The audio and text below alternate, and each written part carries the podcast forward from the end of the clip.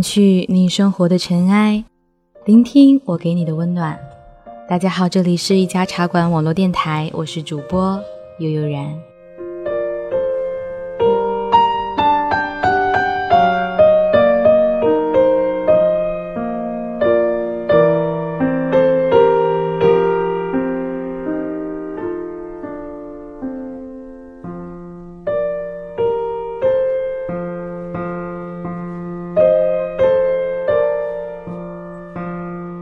很久没有做节目了，想着应该有了几个月了。今天给大家带来的还是一个故事，一个关于三小姐的故事。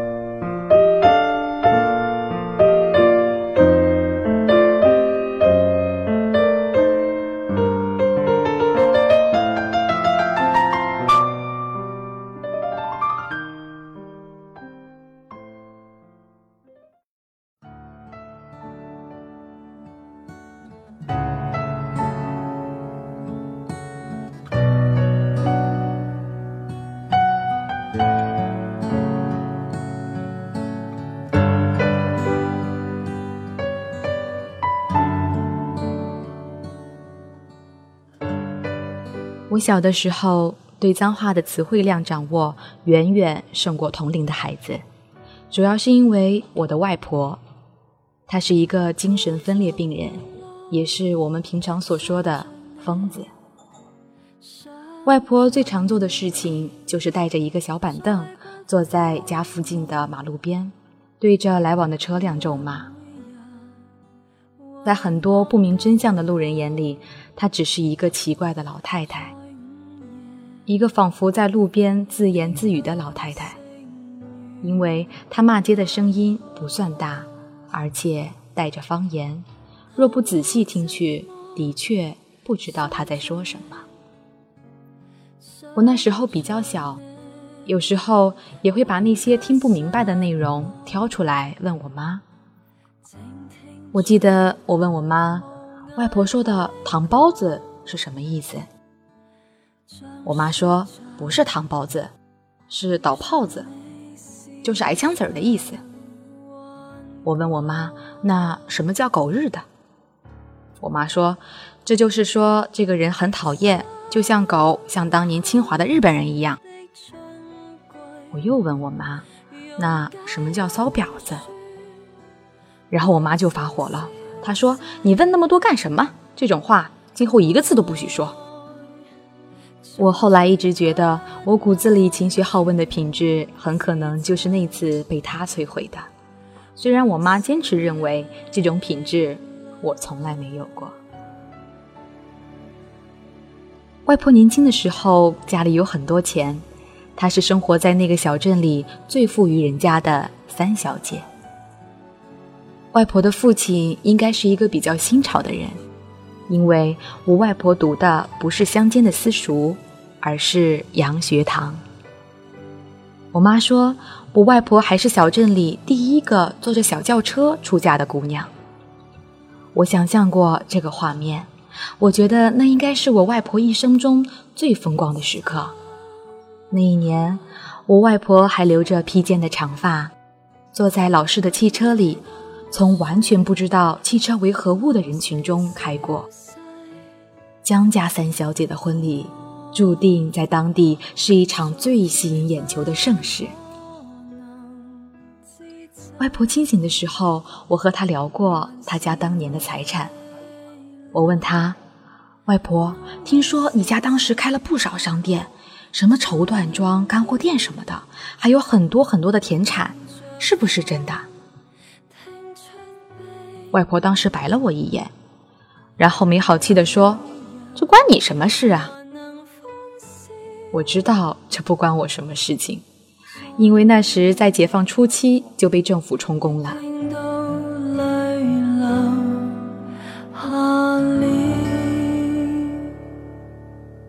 被贫下中农阶级瓜分的地主财产是不可能再和我有什么关联了。但是我还是觉得自己有责任为自己感慨一下，造化弄人。我原本应该是一个含着金汤匙出生，公众嘴上瞧不起，心里却很羡慕的富三代。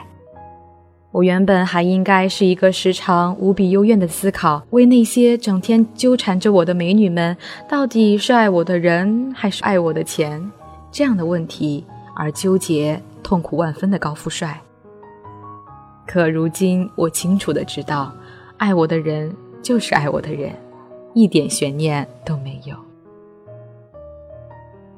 我没见过我的外公，对于他，我只能从家里保存的两张旧照片上分辨出他年轻时是一个穿着笔挺的西装、头发梳得光亮的公子哥。我妈对我外公也没什么印象，因为在我妈很小的时候，外公便病故了。我妈懂事的时候，我外婆已经变成了一个带着三个孩子的寡妇。那一年，解放后的中国，所有人都划定了家庭成分。外婆当之无愧的被定为地主，没收了所有的财产。我妈也没见过外婆长发披肩、高贵冷艳的样子。在她心中的外婆，只是那个在批斗会场地中间目光木然的地主婆，像一个木头人一样站着，聆听着。贫下中农代表们的教导，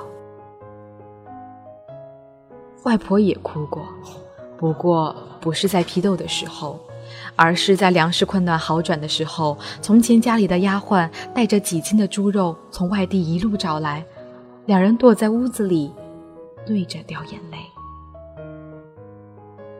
我妈发现外婆精神异常，是她在上大学的时候。那一年，外婆已经在省城住了几年。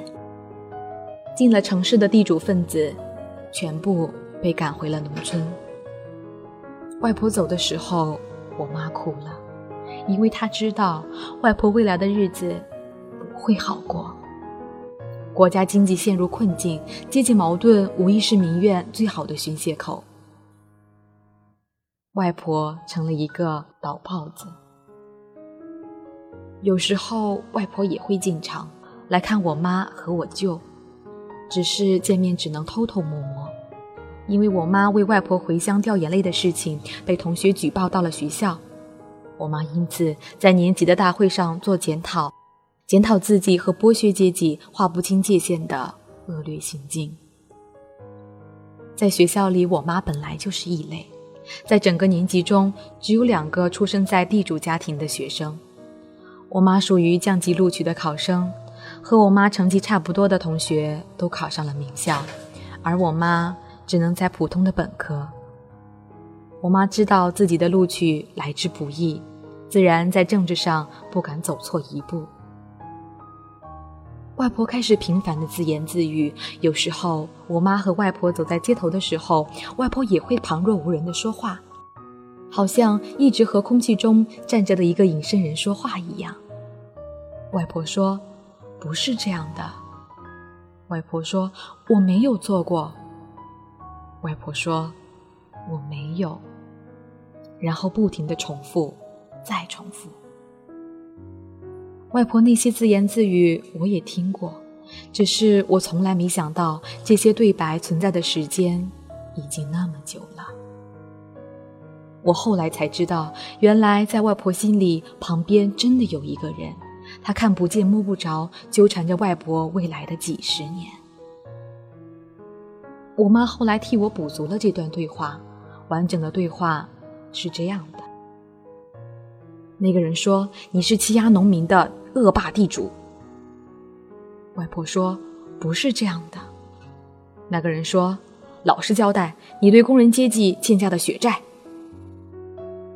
外婆说：“我没有做过。”那个人说：“你天天妄想算账吧。”外婆说：“我没有。”外婆被同村里的军属打成脑溢血的那一年，文革已经结束三年了，只是残留在人们心目中的观念并没有消散。那几年，政治环境开始变得宽松。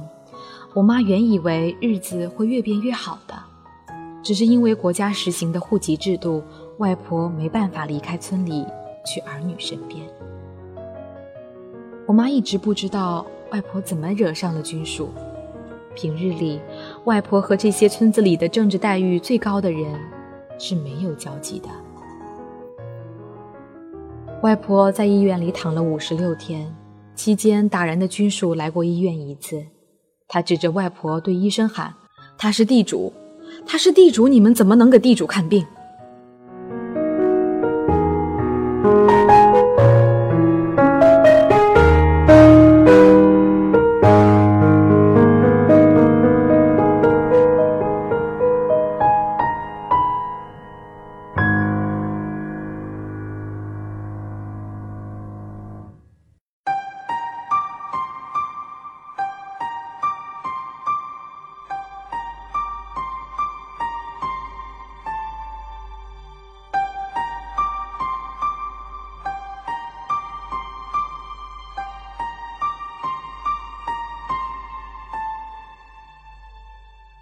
外婆意识恢复后，人却瘫痪了。在之后的几年，外婆只能躺在床上过日子。外婆就这样回到了城里，只是因为她的户口还在乡下，没有粮票，所以必须吃高价粮。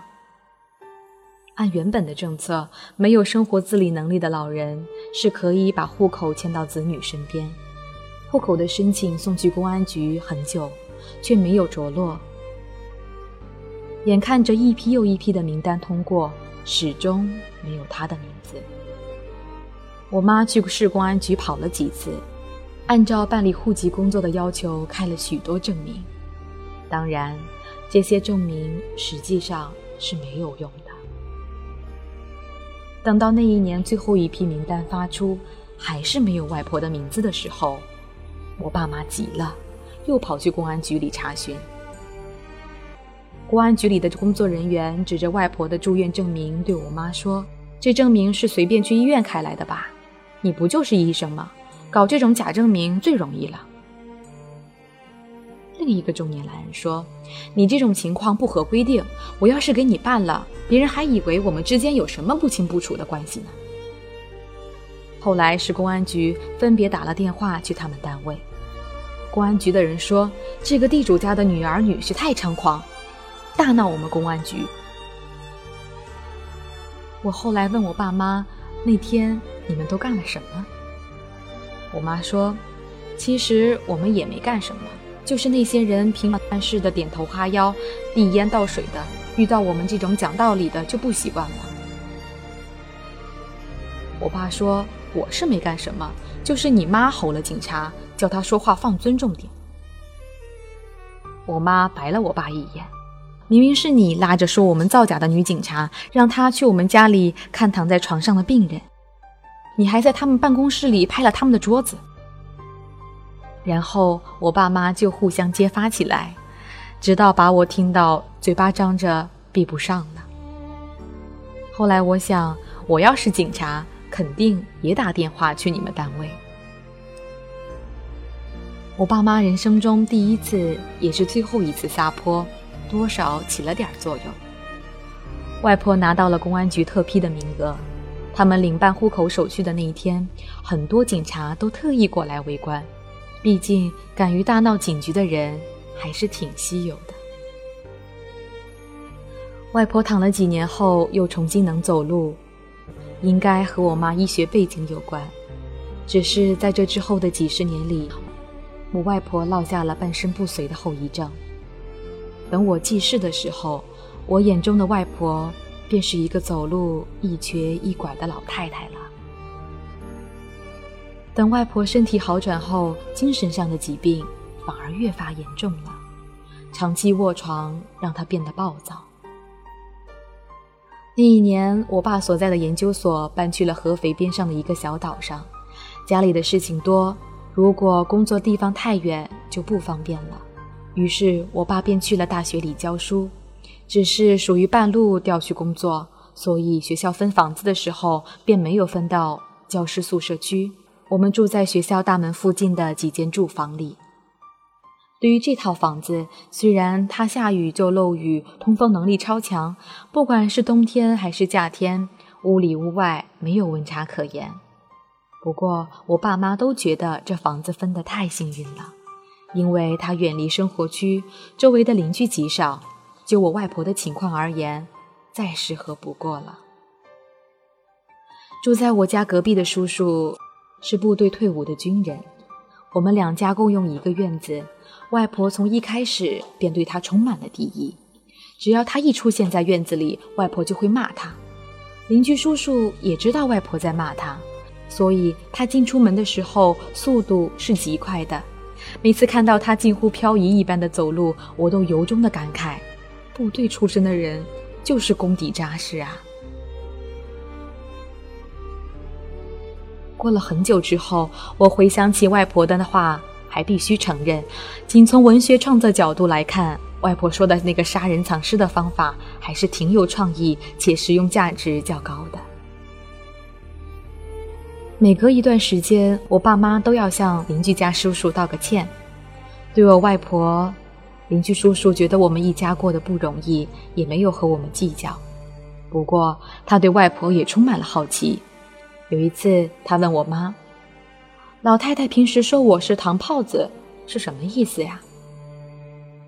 这句话我妈本来想解释的，但是考虑到这种骂法对军人来说太恶毒了，所以就哼哼哈哈的糊弄过去了。那时候外婆腿脚不方便，但是慢慢腾腾的走路还行。有时候她忽然就消失了，大部分的时候过不了多久她就会回来。至于去过哪里，大家也不知道。有一次，他消失了一整天，我爸妈快急疯了，发动了所有的同事，满城市的找他。外婆这次穿过了大半个城市，最后饿得走不动了，倒在东城区的大街上。外婆说，她要去外国找儿子，然后走着走着就迷路了。其实我两个舅舅都在国内，但是外婆的想象力一直是天马行空的。我觉得外婆骨子里是有崇洋媚外的情节的，因为类似的事情又出现了第二次。那一天我见到外婆的地方是在学校，课间休息的时候，外婆出现在我面前，我很惊奇。之前我一直以为外婆对我的事情一无所知，可她忽然就找到了离家并不近的学校。外婆对我说：“你舅舅要接我去新加坡，我给你请了假，快去收拾一下吧。”我现在已经记不得当时是怎么劝走了外婆，只是记得同班一个关系不错的同学听到外婆说我要转学的时候。眼圈立即就红了。我现在想，如果当年我不是那么快的告诉他实情，他很有可能把他那支我一直以来都很喜欢的自动铅笔送给我的。外婆时常会一个人自述自己曾经的过去，虽然这些回忆其实不是存在的。他说自己很小就参加了革命工作，对国家有贡献，还说自己参加过很多场艰苦的战役。我小时候一直以为人疯了就是这样，把任何事情加以无厘头的想象，没有关联，毫无头绪。直到自己长大后，我才发现外婆虚构的故事其实是有关联的。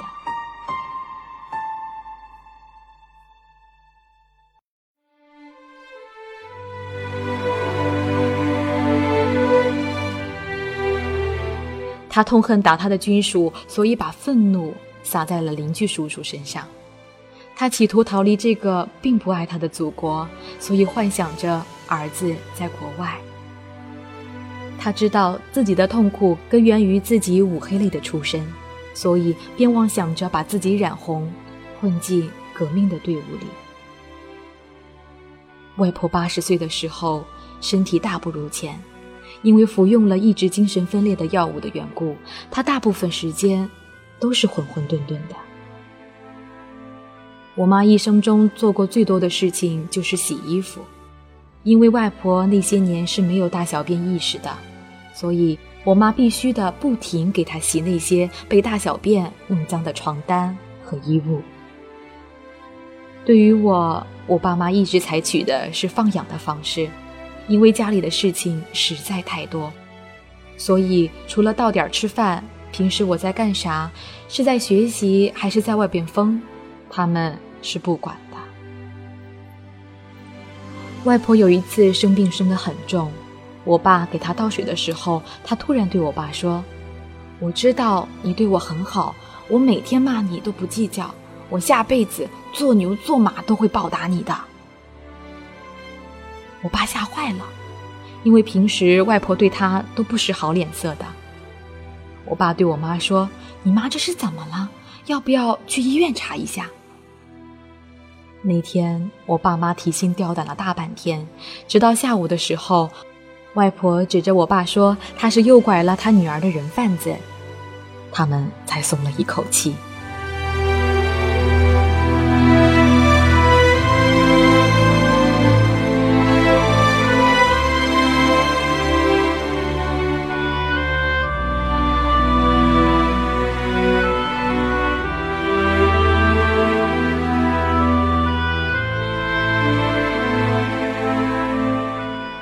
告诉我外婆死的消息的时候，我正在卫生间里洗脸。我发现自己的脸怎么擦，也擦不干了。那几年，她的身体时好时坏，但我从来没有准备好迎接这一天的到来。外婆的葬礼上，很多亲戚说，外婆解脱了。我知道，他们是对的。因为从那一天起，外婆再也不用没完没了的否认那些她从来没有犯过的错了。因为从那一天起，外婆虚构的那些她向往却永远得不到的生活，不用再成为她痛苦的追求了。因为从那一天起，她再也不用学习那些低俗的语言，把自己包装成一个体制的受益者，而不是一个富裕人家衣食无忧的小姐了。我知道每个时代都有属于那个时代的牺牲品，就像许多年前那些不肯为丈夫守寡的妇女会被乱棍打死一样。历史的车轮无情地从他们身上碾过。我只是不明白，这一次为什么时代会选中他。在一次旅行中，听到旁边的人说到精神分裂的病人。他们说，那些病人发病的时候会失去理智，什么都不知道。我没有说话，但我知道他们说的不对。至少在我外婆无论怎么发病都不会骂我，在她虚构的那些不存在的故事中，我也在其中。我还记得她在学校的那一次，她对我说：“快回去收拾一下吧，我带你去新加坡。”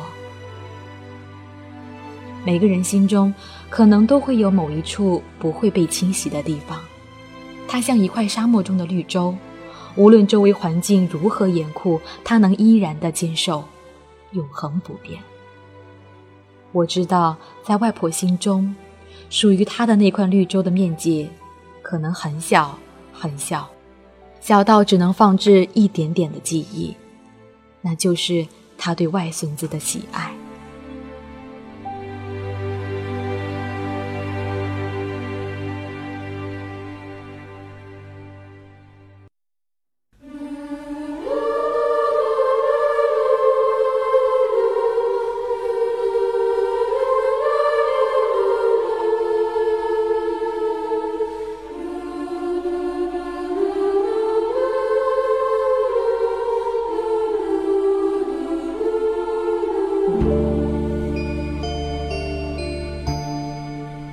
人生本来没有悲剧和喜剧，只有选择微笑或者眼泪面对的我们。我相信，如果时间足够久，那些曾经让我们悲伤的往事、苦涩的部分会被时间消融，留下来的是那些我们微笑着感触的回忆。我知道会有一天，我可以笑着去分享关于三小姐的故事。